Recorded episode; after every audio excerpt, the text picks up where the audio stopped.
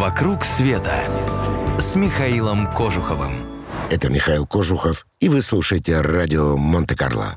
Сегодня я докажу вам, что Бог есть. Точнее, богиня. Она живет на крыше мира, в Непале, куда мечтают попасть многие альпинисты, потому что здесь находится 8 из 14 самых высоких гор нашей планеты. Верующие, потому что в городке Лумбини на юге Непала родился принц Гаутама, которому предстояло стать Буддой. Сами непальцы про свою страну говорят так. «У нас богов больше, чем людей, а храмов больше, чем домов». Храмов здесь и в самом деле около трех тысяч, да еще 1200 монастырей, 10 из которых признаны ЮНЕСКО достоянием всего человечества. В Катманду, столице Непала, вообще трудно избавиться от ощущения, что находишься не в городе, а в храме под открытым небом. И за каждым твоим шагом наблюдают боги. Здесь и правда живет самая настоящая богиня. Ее имя — Кумари — уже несколько столетий подряд высшее духовенство выбирает четырехлетнюю девочку, которую назначают живой богиней. Делает серьезное. Претендовать на столь высокий титул могут только обладательницы 32 признаков. В Непале во многих поселках есть своя кумари, но главное среди них в Катманду. Богиня никогда не ступает на землю, ее носят только на руках. Но не спешите завидовать. Жизнь богини начинается для маленькой девочки с ночевки в одиночестве в комнате, украшенной жуткими масками. А чтобы она не заскучала, среди ночи с криками могут ворваться люди, переодетые в демонов. Если девочка не испугалась, значит точно богиня. Этот титул она будет носить, пока не станет девушкой. До этого момента Кумари живет затворницей в деревянном дворце, куда вход приверженцам других религий строго заказан.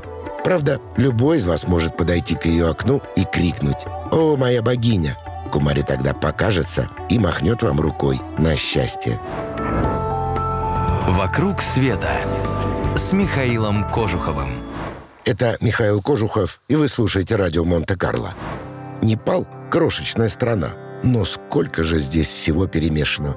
Расы, языки, обычаи сложились в пеструю головоломку, разгадать которую никому не под силу, а разглядеть целиком не хватит и жизни. Краски этой страны немного напоминают Индию, но стоит вглядеться, и в скуластых лицах, в геометрии крыш, в мелодиях молитв угадываются черты другого соседа — Тибета. И все же Непал не спутаешь ни с чем. Так и должно быть. На крыше мира должны жить особые, ни на кого не похожие люди. Но разве может прийти в голову обычным людям, что государственный флаг может быть не прямоугольным, как у всех, а в виде двузубчатой пилы? Или, например, ввести разницу по времени с Гринвичем ровно 5 часов 45 минут?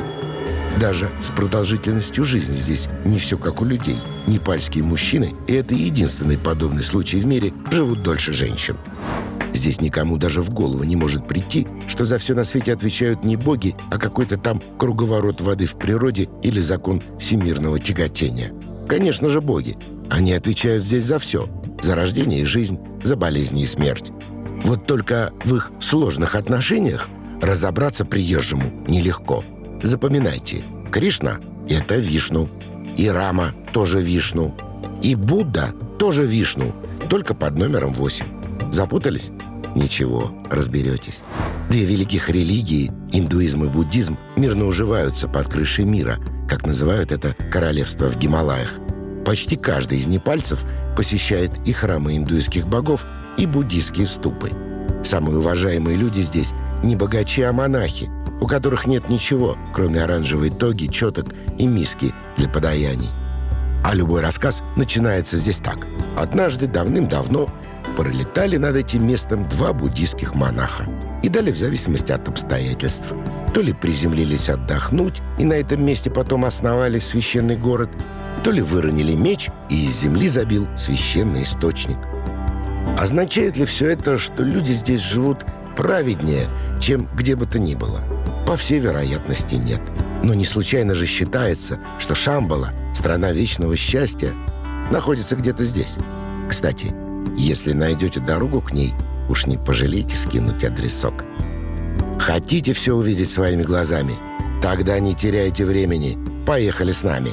Весь мир с клубом путешествий Михаила Кожухова. МК travelclub.ru «Вокруг света» с Михаилом Кожуховым.